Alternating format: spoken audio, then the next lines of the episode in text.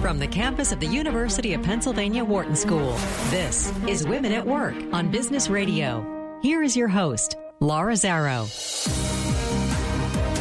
Welcome to Women at Work and our ongoing conversation about how to get more women to join, stay, succeed, and lead in the workplace. I'm your host, Laura Zarrow, Executive Director of Wharton People Analytics, for today's show that picks up where Lean In left off. With the gender gap increasingly acknowledged and understood, employees and employers, women and men alike, are asking, how do we get past where we are now? How do we get more diverse talent in the room? And when we do, how do we make that room actually more inclusive, more innovative, more productive? And how do we integrate work and life at all stages of life? And how do we get past the socially rooted biases that make all of this all too often seem impossible? We're going to explore all of this today with Joanne Littman, author of the new book, That's What She Said, What Men Need to Know and Women Need to Tell Them About Working Together. Joanne is a veteran journalist, serving most recently as Chief Content Officer at Gannett and Editor-in-Chief of USA Today. She began her career as a reporter for The Wall Street Journal, ultimately rising to Deputy Managing Editor, and note, the first woman to attain that post, supervising coverage that won 3 Pulitzer Prizes. A noted expert on women in the workplace, Joanne has spoken at major organizations and events, including the Aspen Ideas Festival, the World Economic Forum in Davos, and the Women in Cable Television's National Leadership Conference, which she keynoted with Katie Couric. I couldn't be more honored and excited to welcome her to Women at Work to speak with us today. So, Joanne, thanks so much for joining us. Thank you so much for having me.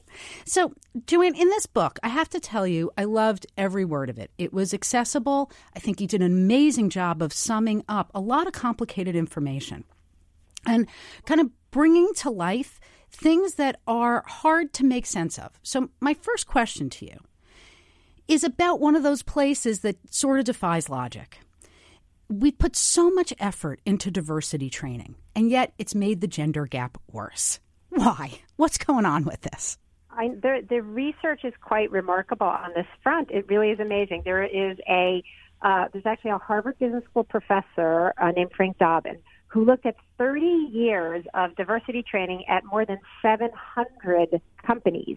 And he concluded that for women as well as for African Americans, it actually made things worse. Not only did the diversity training not work, but had there been no diversity training, the situation for women and African Americans would actually have been better. They would have made more progress. And he looked at a number of factors about why this was the case. But what was really stunning to me was one of the bottom line factors was resentment. It was that the men who were primarily taking this training were feeling beaten up on. And as a matter of fact, I spoke with one of the men I interviewed for That's What She Said, is a veteran diversity trainer. And he said to me, look, when we started this training, 30 plus years ago, it was really about beating up these guys on the head with a 2x4. And if we made them feel guilty, great. If we made them cry, even better. And and he said, we now realize the error of our ways. It really backfired. I wonder if it's almost the same way that when you scold children too overtly, the way physical abuse doesn't teach anybody anything. If the diversity training was meant to make you feel bad and guilty, it's sort of not surprising that it backfired. Nobody's going to be open to learning in a situation like that. That's exactly right. And yet companies spend, billions of dollars even now on diversity training, and despite the fact that we've seen that it doesn't work. So there are now new ways of training, which we can talk about as we progress here, on unconscious bias training, which tries to take the guilt and the fear-mongering out of it. That has shortcomings as well, but it is something that's slightly different than the traditional diversity training. Right, because it's something at Wharton People Analytics we've been pursuing as well, and it seems like the holy grail is not just to get people to become aware of their biases and change their behavior, but to have that change last over time. That's right. You really need to... It really has to come from the top of the organization. We're really talking about culture change. And my book, That's What She Said, is bottom line about how do we change the culture. Mm-hmm. And I should say, you know, just to back up for a second, the reason that I wrote That's What She Said is because there's so many issues that women face at work. Right now we are focused very heavily on sexual harassment and the worst of the sexual predators. And there's a feeling, I think, among particularly some men that, okay, if we weed out those bad apples, it's all going to be okay. But the fact is, that is simply a symptom. The predators are a symptom of a culture that we have to change that involves so many other issues. The things that we women face, put up with every day, everything from being interrupted, feeling marginalized, feeling that our voices are not heard, which translates directly into fewer promotions, lower pay. All of these issues are everyday issues, and it's those issues put together that create a culture that at its extreme enables the harassment. And the reason I wrote the book is because we all face these issues. Women talk amongst ourselves all the time about the issues we face at work, but what we haven't done is talk to men. And, you know, there's two side effects from that. And one is that men are really not aware of so many of the issues that we do face. And a second is that we unintentionally demonize the good guys, perfectly good guys who, if they were aware, would be willing to, you know, be our allies in trying to bridge the gap. They just don't know how to do it. So I'm hoping to give them a toolkit. Right. So this is one of those points of intersection that I think is enormously important and hard for a lot of people to understand.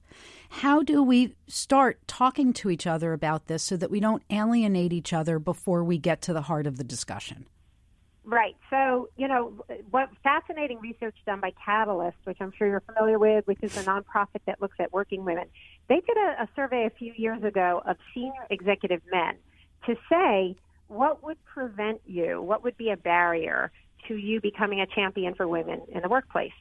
51% of those men cited lack of awareness of exactly what the issues are. Mm-hmm. 74% of the men cited fear. They fear, in part, loss of status among other men because they fear it will make them look weak by advocating for women. And they fear saying the wrong thing. And I think any woman who's ever been in a mixed-gender conversation where the topic comes up of parity, gender parity, women in the workplace, and you'll see that the men just, like, kind of, they look stricken. They shut down. They don't speak. They wander away if they can possibly get away. They don't engage. And I think that what the purpose of That's What She Said is to really make these issues discussable. And I do feel like we are at a moment in time where that is possible. I think in the wake of the Me Too movement, this is top of mind for all of us, and it is an opportunity to engage, for men and women to engage on these issues with each other. Without a doubt. And I also think it crosses gender boundaries into issues of all different kind of diversity issues, because it's really about a dominant group and a non-dominant group and the norms that have been taught within a particular social group. And I'm so glad you brought that up, because That's What She Said focuses on women, but so much of the research that I cite, and I have a voluminous amount of research and told a lot of stories throughout the book of men who are trying to close this gap. But it really applies not just to women, but to any underrepresented group. So we're talking ethnic and racial minorities, LGBTQ, the disabled, people who are not in the mainstream dominant group find themselves in these situations where, you know, because you're in the minority, you are not heard as much. You don't get the same level of respect. And that goes for, you know, there is a gender component to that, but there's a minority component to that. Without a doubt. By the way, you're listening to Women at Work here on Business Radio, powered by the Wharton School on SiriusXM, Channel 111. I'm your host, Laura Zarrow, and my guest today is Joanne Littman, the author of That's What She Said, What Men Need to Know and Women Need to Tell Them About Working Together. So, Joanne, with the time that we have today, I want to walk through some of what the context is in which these problems are occurring and understand them, and talk about some of the strategies we have for working through them. And one of the things, there were a couple of issues that you, lots of issues actually in the book that you wrote really brilliantly about, but in particular, the idea of the respect gap. Can you explain Yes. to us what that includes and how it manifests? Absolutely. So men and there's a huge respect gap between men and women. And frankly, when I talk with women, professional women, this comes up again and again. It is sort of a root cause issue. So, and these are things, by the way, that a lot of women think is very specific to themselves individually. And it turns out it actually is specific to our entire gender. So, for example, if you have a man and a woman with exactly the same title, whether that title is CEO or school principal, you name it, whatever the title is, a man will have more respect, garner more respect, and actually have more power than a woman in the exact same position. The women are seen as what sociologists would call illegitimate authorities. In other words, they are acting outside of what gender norms are expected, and so they are seen as not being legitimate leaders. And we've seen this throughout. I've cited a number of different kinds of professions and talked to professionals throughout. So, for example, there was a researcher who did a cross-section of young professionals and asked them how they would convince their boss. They had a great idea that they wanted to sell to their boss, and asked them how they would do it. And for half of these participants, the boss was named Bob, and for half the participants, the boss was named Barb. The participants who had Bob as their boss showed all kinds of deference and kowtowing to Bob, and very, very, very much deferential. Mm-hmm. Those who had Barb as a boss tended to basically sort of give Barb orders, like, this is what you need to do to be more successful. They showed more respect to Bob. We see it in medicine. Female doctors are disproportionately introduced by their first name, mm-hmm. while male doctors are generally referred to by the honorific as Dr. So-and-so. One of the most interesting examples I came across is I talked to several transgender scientists.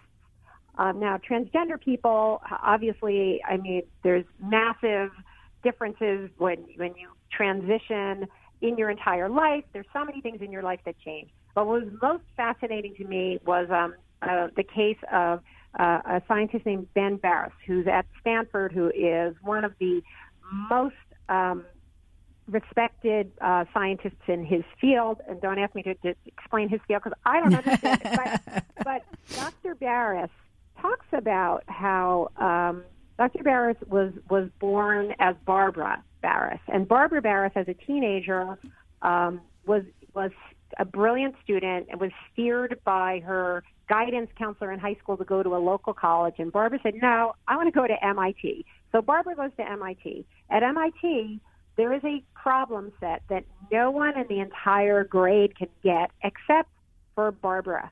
And the professor accuses her of cheating and having her boyfriend solve it for her. So you fast forward, several decades, and Barbara Barres is a brilliant scientist. Barbara transitions in middle age.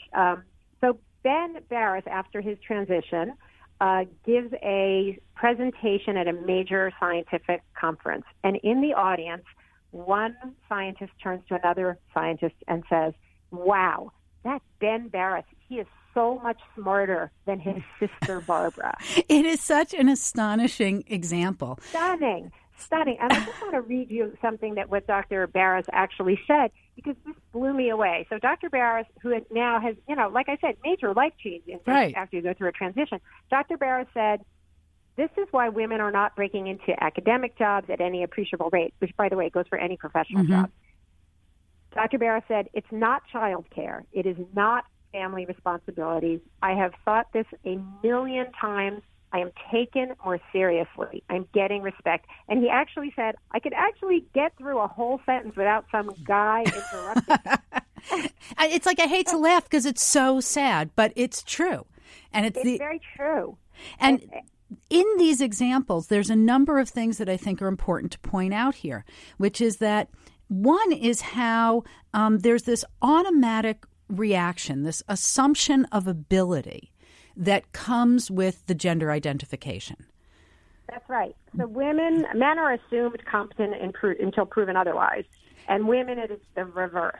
And it's also affecting a social dynamic, because when you talk about the dynamic of being deferential to your boss versus oppositional, that then has a whole ripple effect on the relationship. Never mind when doctors walk into a patient's room and refer to the female doctor by her first name. They're belittling her in a setting where everybody has to work in a hierarchical structure. That's right. And for the other thing that I heard from female doctors, by the way, was that very often, I think every female doctor I spoke to said she had been mistaken for a nurse. Mm-hmm. And several of them told me situations where they were the senior physician in the room, they were in a hospital, they had a male medical student following them to observe them, and the patient would say, I don't want to talk to you, the nurse, I want to talk to the real doctor, and point to the med student. This has direct correlation in every area, across areas in business. One of the really interesting and troubling facts that I came across was how women who reach the pinnacle of business, who become CEOs, first of all, they're more likely to be targeted by hostile investors who try and kick them out. They're more likely to get the CEO spot in the first place if the company is in trouble. And there was research done that showed that 42% of female CEOs were given the job when the company was imploding. So it's like they're sacrificial lambs. Well, it's called the glass cliff. They're marched right off the glass cliff. They make it through the glass ceiling, except it's actually a cliff because the company is the reason they get the job is because the company is in terrible shape. And I have to say, I can't let my own industry off the hook either. Rockefeller Foundation did a survey, a study of coverage, of media coverage, and found that 80% of news reports blame female CEOs when a company is doing poorly. They attribute it to the female CEO. Less than a third of those media reports will attribute it to a male CEO. So when we look at this chain of biases that are impacting everything from the way we perceive authority to the way we interact with it to the way we shape society's understanding of it, it's interesting because it's focusing on this stark difference between how men and women are treated. How about the difference between, is it the men who are doing this, or do women do this too? So everyone does this. I mean, there's actually, there was a Pew Research did a study of, men and women to ask, it's trying to get to the bottom of would you rather have a male or female boss? Because most people will say, well, it's okay. Well, they found that both men and women prefer male bosses, and in fact, were willing to earn less money, to actually take a pay cut to work for a male boss. It starts, though, and I think this is so important, it's everything that we're seeing, a lot of it is unconscious bias. It's not sexist people who say, I don't want women to succeed. It's people who are biased against women in ways they don't even realize, and so their actions are not conscious, but they have a huge impact. And what's really important about this is this unconscious bias does not start in the workplace. It starts way earlier. It starts in infancy. For example, mothers of babies routinely overestimate how quickly their sons begin to crawl, but they underestimate how quickly their daughters begin to crawl. So the assumption of physical prowess is made in infancy. And not just physical prowess. Parents of 2-year-olds who write into Google, is my child a genius? They ask Google that question. They're more than twice as likely to ask that about a 2-year-old boy as a 2-year-old girl. And then in first graders, one of the studies in That's What She Said that absolutely blew my mind is first grade math students. First graders were asked to take a math test. Their names were taken off their tests. The tests were graded by first grade teachers, all of whom were women, by the way. The teachers were women. When the names were off of the tests, the girls outscored the boys. Then those same papers were graded with names, and this time the boys outscored the girls. So that means that the teachers were biased. The teachers were biased in ways they did not even realize. They were giving the benefit of doubt to the boys, but not to the girls. And this, you have instance of this through junior high, through high school. There's studies of high school girls and the subtle ways in which they are discouraged from being leaders. And then by the time you get to college, a female student needs to have an A average to be seen as the equivalent of a male student with a B average. And again, that translates into directly into now these young people go into the workplace, and they're starting out with the women at a disadvantage. And by the way, in college, we now know, of course, that well over half of undergrad degrees are by women. And yet all professors, I should say, call on male students more frequently than they call on female students. Yeah, it's an unbelievably far-reaching and pernicious problem. By the way, we need to take a short break, but don't go away. Joanne is with us for the rest of the show. We're going to continue this conversation. I'm Laura Zarrow, and you are listening to Women at Work on Business Radio, powered by the Wharton School here on SiriusXM 111. We'll be back in a moment.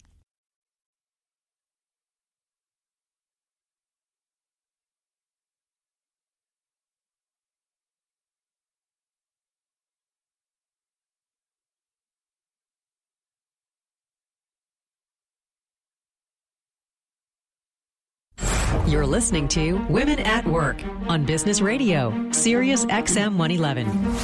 Here again is Laura Zarrow.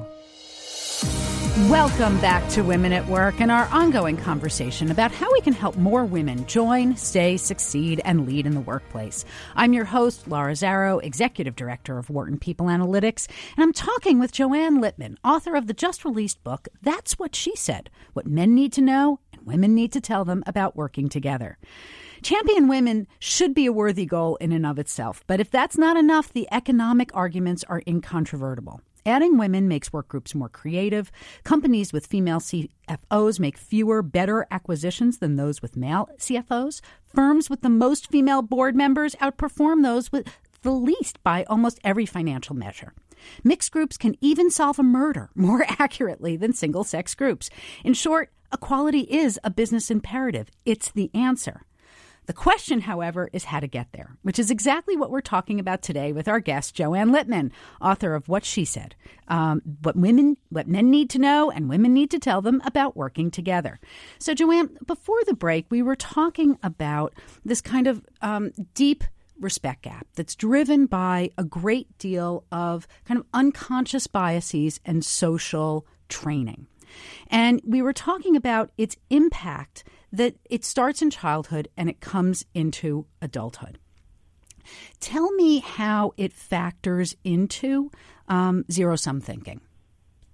Oh, sure. So there's been quite a bit of research on how men and women perceive things. And so, and a lot of this and a lot of the unconscious bias also stems from childhood.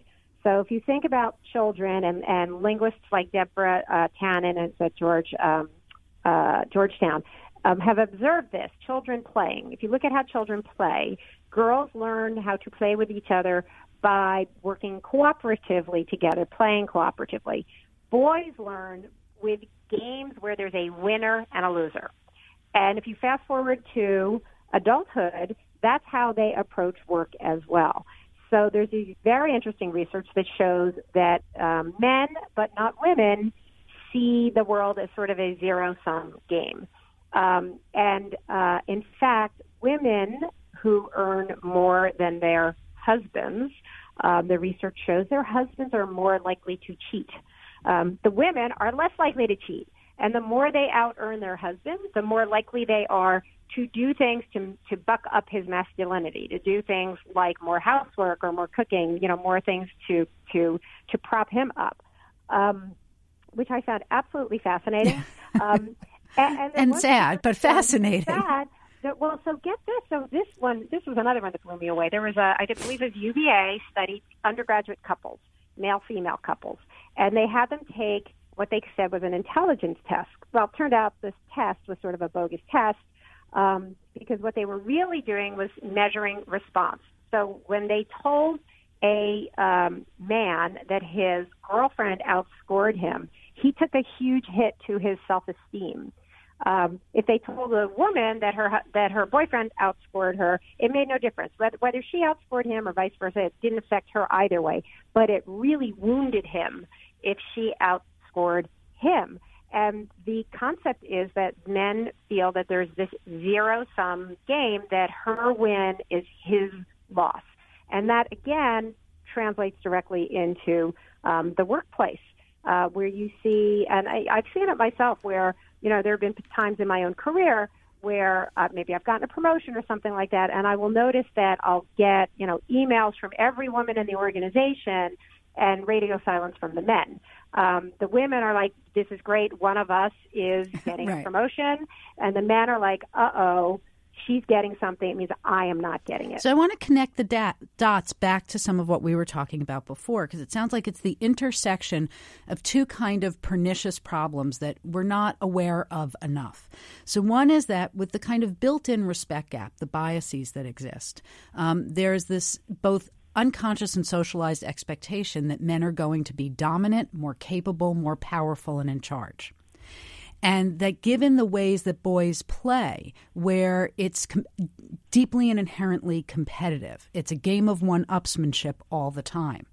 It seems like when you bring those two things together, and instead of men and women, if you equate the workplace with play, women are looking at it as collaborative, men are looking at it as competitive, that the combination of the game of one-upsmanship then with women, the frustration at not winning gets compounded by the fact that you're losing to somebody that on some deeper level you see as inferior, or you expect will be socially branding you as inferior. Is that a fair way of summing it up? Yeah, that's an unfortunate but fair way of summing it up, yes. Yes. And there are things that you can do to combat that, but I think that's one of the essential issues. And added to the scenario that you just painted is the fact that the modern workplace was actually conceived of after World War II. It was built by men, for men, essentially on a military hierarchical model.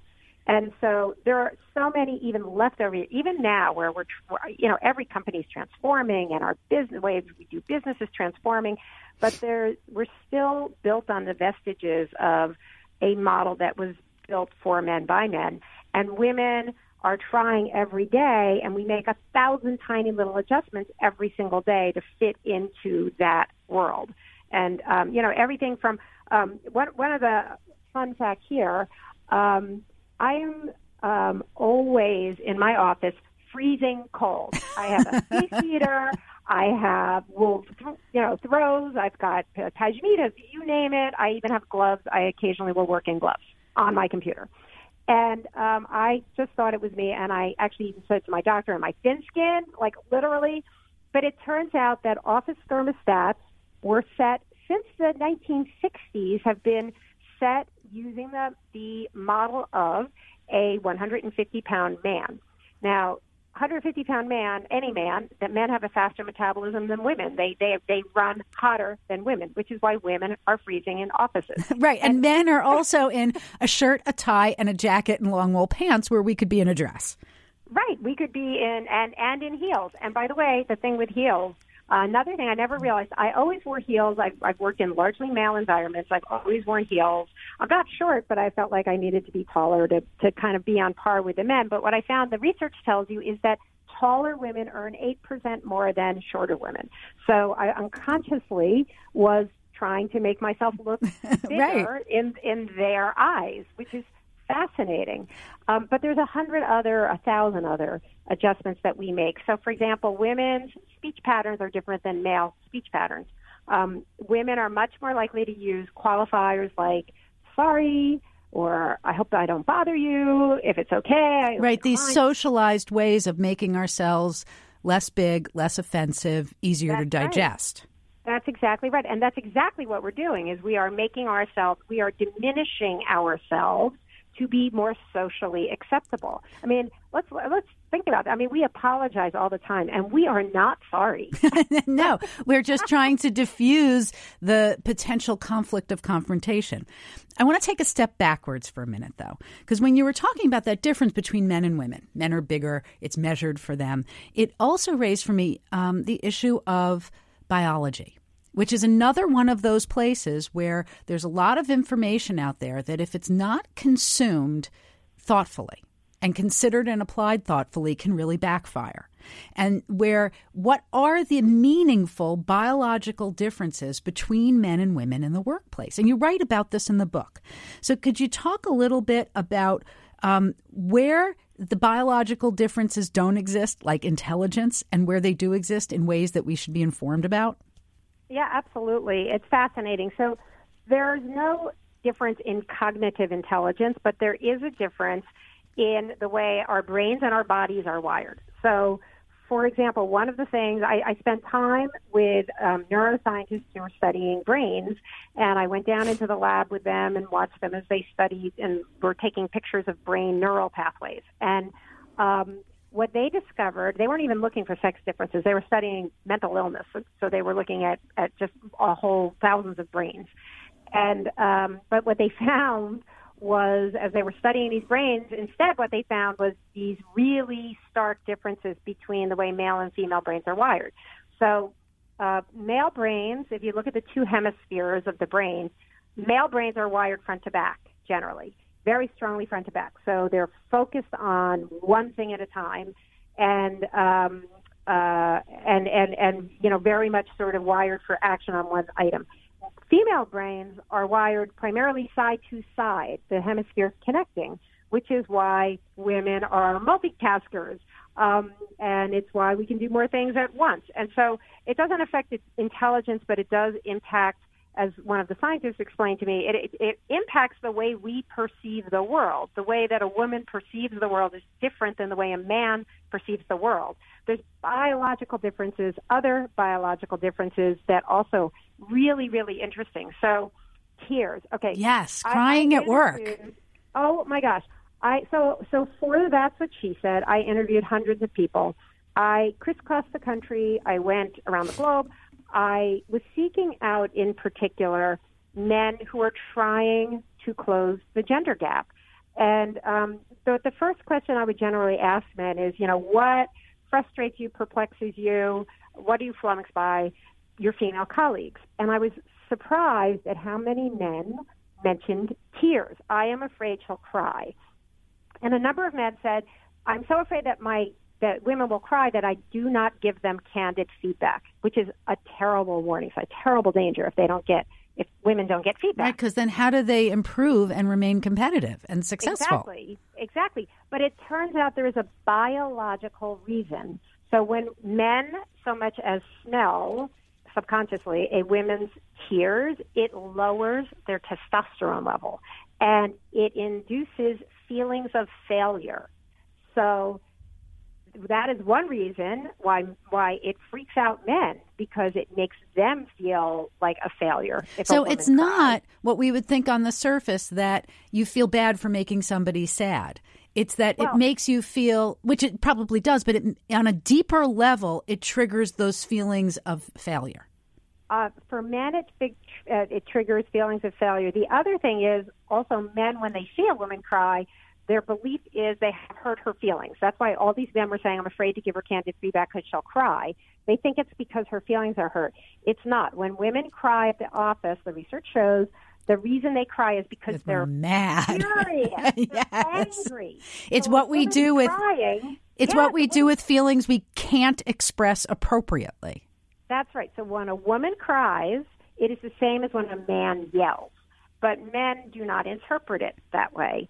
And so there's this sort of biological divide between men and women. So while women have spent an enormous amount of effort, I think, let's start with, I think the fear of women's crying is much bigger than the reality of women crying. Yes.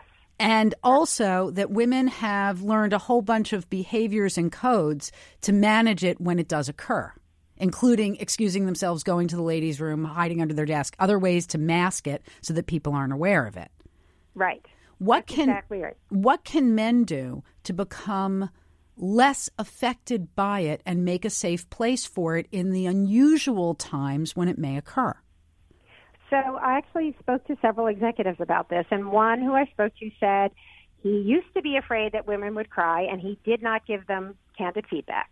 And he said, but once he learned the facts and he understood that it was basically, you know, a 50,000-year-old biological brain, the base of his brain kicking in. Like, once he realized that he was not being rational in how he reacted to it, he said it made him realize that he needed to give the women just as candid feedback. So he said when he gives a performance review or writes up a performance review, he actually reviews them to make sure that he is giving the women the equal kind of feedback that he is giving to the men, which is very useful. It's more than useful. It's essential.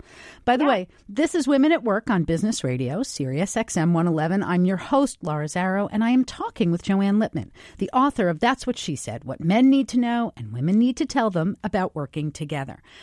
So, Joanne, one of the things about learning to understand these fundamental differences in each other that enables us to then operate differently, like I'm going to check myself, I'm going to make sure that my feedback is comprehensive. It's the same as I would give to a man, and that it's productive.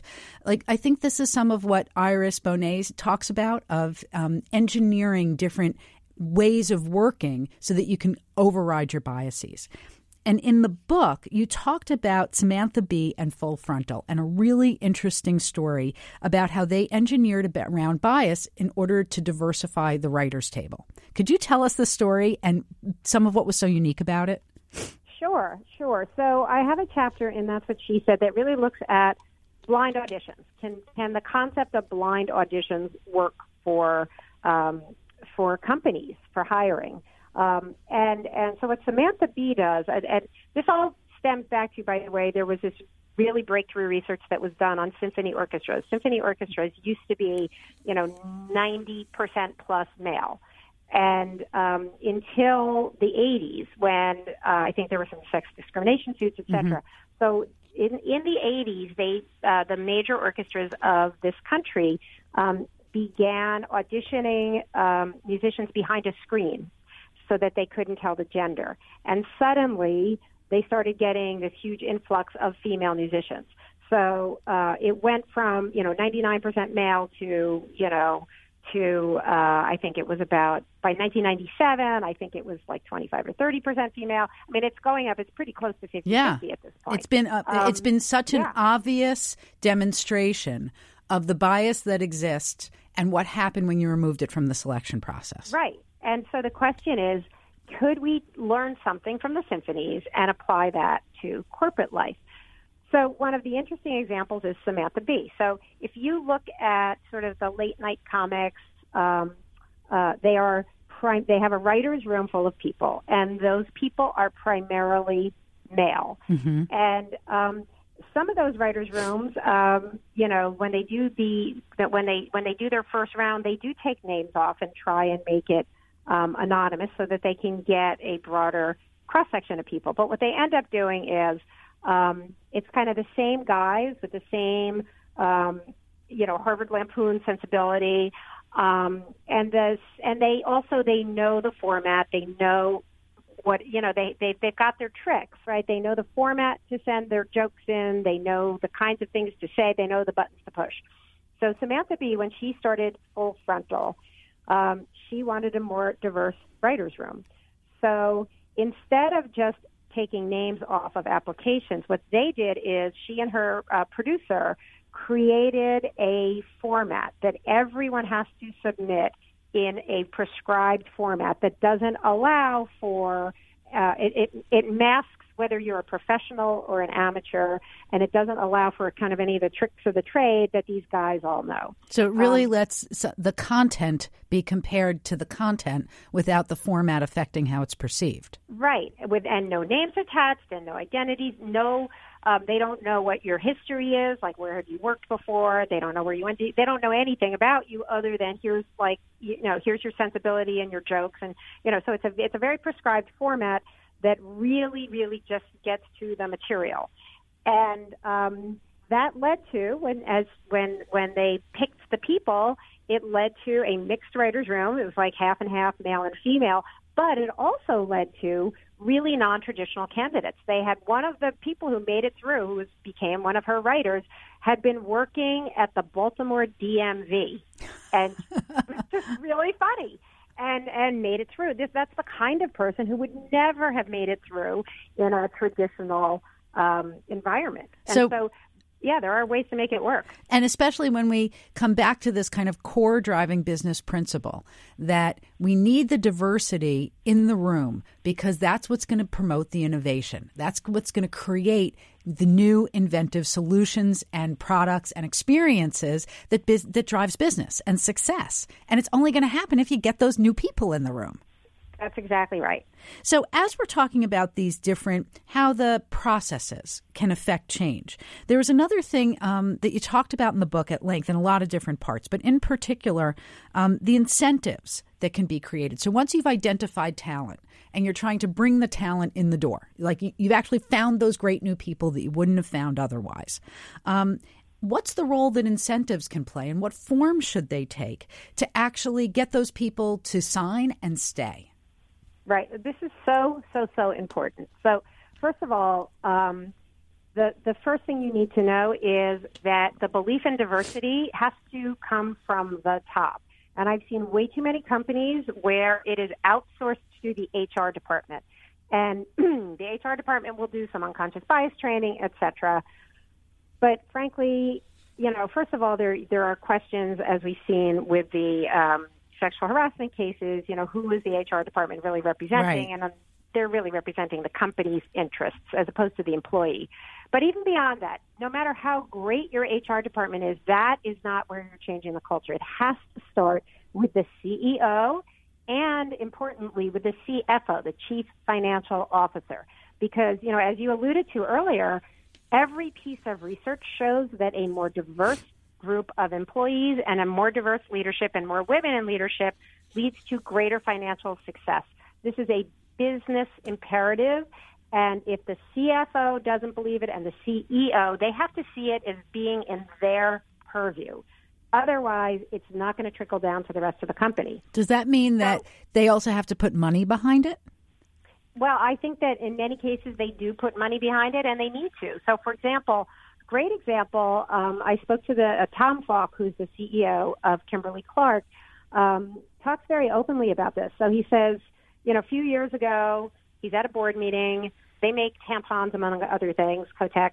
And the head of the division was giving a presentation to the board about tampons. And as a man who's the head of the division. And Falk says, you know, afterward, one of the board members very politely came up to him quietly and said, you really don't have any women to talk to us about tampons? And he said, you know, it was a kind of kick in the pants. And he went back and he looked at his org structure, and he realized that, 99% of their customers are female.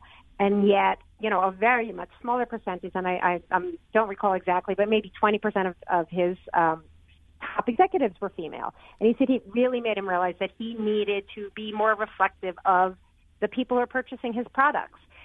So he made a concerted effort to hire, to promote, to even out the numbers. But one of the things that he did, which I think is very important, is he built it into the incentive bonus system. Mm-hmm. So they have 4 buckets for their bonuses. And in one of them, it's not just hiring and getting your numbers up. It is retaining, promoting, and retention of these of women, and that's part of your bonus. So it's saying not only do I believe this, but this is part of our, this is our priority. Right, and I think a core driver and a core goal. And I will tell you, I have done, I moderate a lot of different kinds of panels and things, and I did one with a meeting of CEOs of major companies. And brand names that we know. And they were talking about the workforce of the future, and they talked about all sorts of things about digital transformation. They talked about income inequality. They talked about all sorts of things, but it was all men in the room, and they didn't talk about women. They didn't, and I actually said to this group of CEOs, I said, you guys are coming up with some great ideas, but look at yourselves. Right. You're all guys, and I haven't heard any of you talk about that. That's a problem, right? We need to actually address that as well. It has to start at the top. This is Women at Work on Business Radio, SiriusXM 111.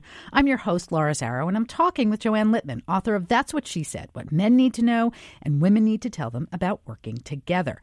So, Joanne, one of the things that this also brings up is the integration of work and life and family at multiple stages of career, because it's a factor in bringing women in and retaining them, although clearly not the only factor. And in the book, you told actually a marvelously candid and illuminating story about you and your friend Carol and the differences that you experienced from the moments that you graduated from school. So with the time we have left, could you tell me about Carol and what your differences were and what you learned along the way?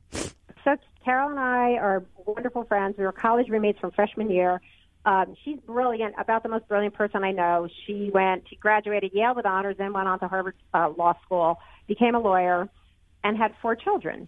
And here she is, this incredibly brilliant person. She tried to keep a foot in law, and but it was very, very difficult. And, you know, ultimately she ended up leaving. But you know, a few years later, before you know it, you've got your kids who are in high school, going to college, and she really wants to reengage. She's brilliant. She could not be a better, more ambitious, more energetic person. And she couldn't get anybody to answer an email. You know, she was sending out resumes. She was applying for things. I mean, in desperation, at one point, she even took a coding class, like, oh, maybe my Harvard Law School degree isn't worth anything, so I should, like, be an entry-level coder. She just couldn't get anyone to pay attention. And the chapter is called Invisible Women, because there are so many women who are in the same position where they have kids and they are either mommy-tracked at work or some of them choose to leave the workforce. But those kids grow up really fast, and these women are such a valuable resource, and they have all the energy in the world. They're much more organized and smarter than they were at the beginning, and they're desperate to get back into the workforce, and no one will take them. And I cite some figures. I mean, it would add trillions of dollars to our economy if we would just pay attention and bring back these invisible women. And by contrast, I talk about my own career where I actually was trying to mommy track myself. Carol and I have kids the same age. And when my kids were babies, I really wanted to pull back. And my own bosses, I was at the Wall Street Journal at the time, and my bosses and mentors, all of them men, wouldn't let me. And this is so key. And I talk about this as one of the key takeaways from That's What She Said is that they kept offering me promotions, and I kept saying no. I was happy. I was doing an editing job where I didn't have to travel or anything like that. But they kept offering me promotions for almost 5 years. What they did, I didn't realize at the time how extraordinary this is. They never crossed my name off the list. So every time an opportunity came up to go abroad or to go run another bureau or, you know, another bigger opportunity, they would come to me first. And I would say no, and they'd say, okay, but the next time they'd come back again. So and finally, after 5 years, they came to me with an opportunity to create what became Weekend Journal of the Wall Street Journal. And my son had just entered kindergarten, and I jumped at it, and I it was the greatest thing. But I realized belatedly, most women do not have that opportunity. They get written off at the beginning. And so I say in the book, don't make decisions for her. Right? Always give the woman the opportunity. Don't assume that she's not going to want the job or that she's not going to want to travel, et cetera. Ask her. Let her make that decision. Right. And so there's a couple really important points in this that I just want to underscore, which is that, you know, you and Carol were absolute peers. Educated at, equally prestigious programs, well-equipped, went into professional fields and were having success, got married at the same time, had your kids at the same time, but made different choices about the juggle struggle. Where Carol eventually chose to pull out of work. You chose to stay at work, but as you said, even mommy track yourself. Wisely say no to the things that you thought were going to diminish your ability to be successful in the ways that you needed to in both parts of your world. Noting that just as Carol missed work, it wasn't easy to juggle these things together, right? Oh, my God, it was hard. It was so hard to juggle. Part of it was economic necessity. We live in Manhattan. We couldn't afford to, my husband and I could not, and we were paying off his law school loans. We couldn't afford for me to work part-time. But I felt guilty at work. I felt guilty at home. I think every woman knows that feeling, no matter what your socioeconomic status. I mean, I think I was more fortunate than most. I mean, women who work hourly jobs, it's impossible.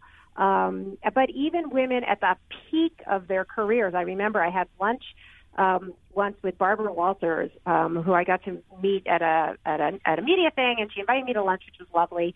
And I had read her autobiography, and I said to her, I so admire you. And I so admire you, especially because I've got young kids, and I see that you raised this daughter while you had this amazing career. And her response to me was, "There's guilt on every page." And I thought, wow. Yeah, it's something that we all experience. Yep. And so, I thought that was important to share because, you went through this, you each went through your own paths, but you've found your ways back. You've found your ways to increasingly robust work lives as your kids aged. But in your case, something that was super important were these men. They really were your allies long before we ever had the term ambassadors in the workplace. That's exactly right. And I didn't even realize it at the time. I don't think I frankly really appreciated it until I started researching the book and saw how unusual it was what they did for me. But I have to say, I feel like I have paid that forward because I do feel like I reach out to, at least I try certainly as a manager, to reach out to young parents to always say, okay, maybe you didn't put your hand up for this opportunity, but let's talk about what might you want for your future. Like I've been very cognizant about, and these days it's men as well as women, about saying, yeah, I understand your kids are little and right now you don't want to travel, but let's talk about how you see your future, and let me give you this opportunity. And I've been in many rooms where there's a job opening and it's coming up, and somebody in the room will say, oh, well, so-and-so, this woman would be fabulous for it. And somebody else in the room will say, yeah, but she'll never want it. Like, never mind, because she's not going to want it because her kids are little, or she loves where she lives. She's not going to want to move. And they cross off the list. And every time I interrupt and I say, wait, let's ask her first. Right? So stop assuming that it's that benevolent sexism. Stop assuming that they can't do it, don't want to do it, would choose not to do it. Give them the opportunity. Let them say no until they're ready. That's exactly right. And I can just add an addendum to Carol. So after this brutal experience of months and months and months of like basically no one even answering an email. She got a foot in the door as the lowest of the lowest, a document reviewer at a law firm. But it was turned out as soon as they got her in the door and they saw how brilliant she is, she's now a full-fledged lawyer at that firm. She had to retake the bar and everything else, but she is now back on her way to a high-powered career. But the fact that she had to go through that sort of pain and humiliation and how hard it was for her to get her foot back in the door is insane. Yeah, it's wasting talent, and it's all based on biases. But there are tens of thousands of women who are just like her, who are out there, who are ready to, pour themselves into a career, and we need to take advantage of that. Absolutely. So on that note, if there are people who want to find more about the book, the work you're doing, where you're speaking, where can they find out about you? Sure. So I've got a website, joannelittman.com. And, please follow me on Twitter at Joanne Littman. And there's a link from my website, but you could also go directly to joannelittmanbook.com. And there we've got some downloadable resources for That's What She Said. We've got, we've got a mailing list. We've got the implicit bias test. Fantastic. Go to and test yourself. Yeah, a lot of resources. Joanne, thank you so much for joining us today. And thank you, all of you, for listening. If you have a question about something you heard on today's show, email us at businessradio@SiriusXM.com. Follow us on Twitter at BizRadio111 or me at Laura Zarrow. Special thank you to my guest today, Joanne Littman. I'm Laura Zarrow, and this is Women at Work.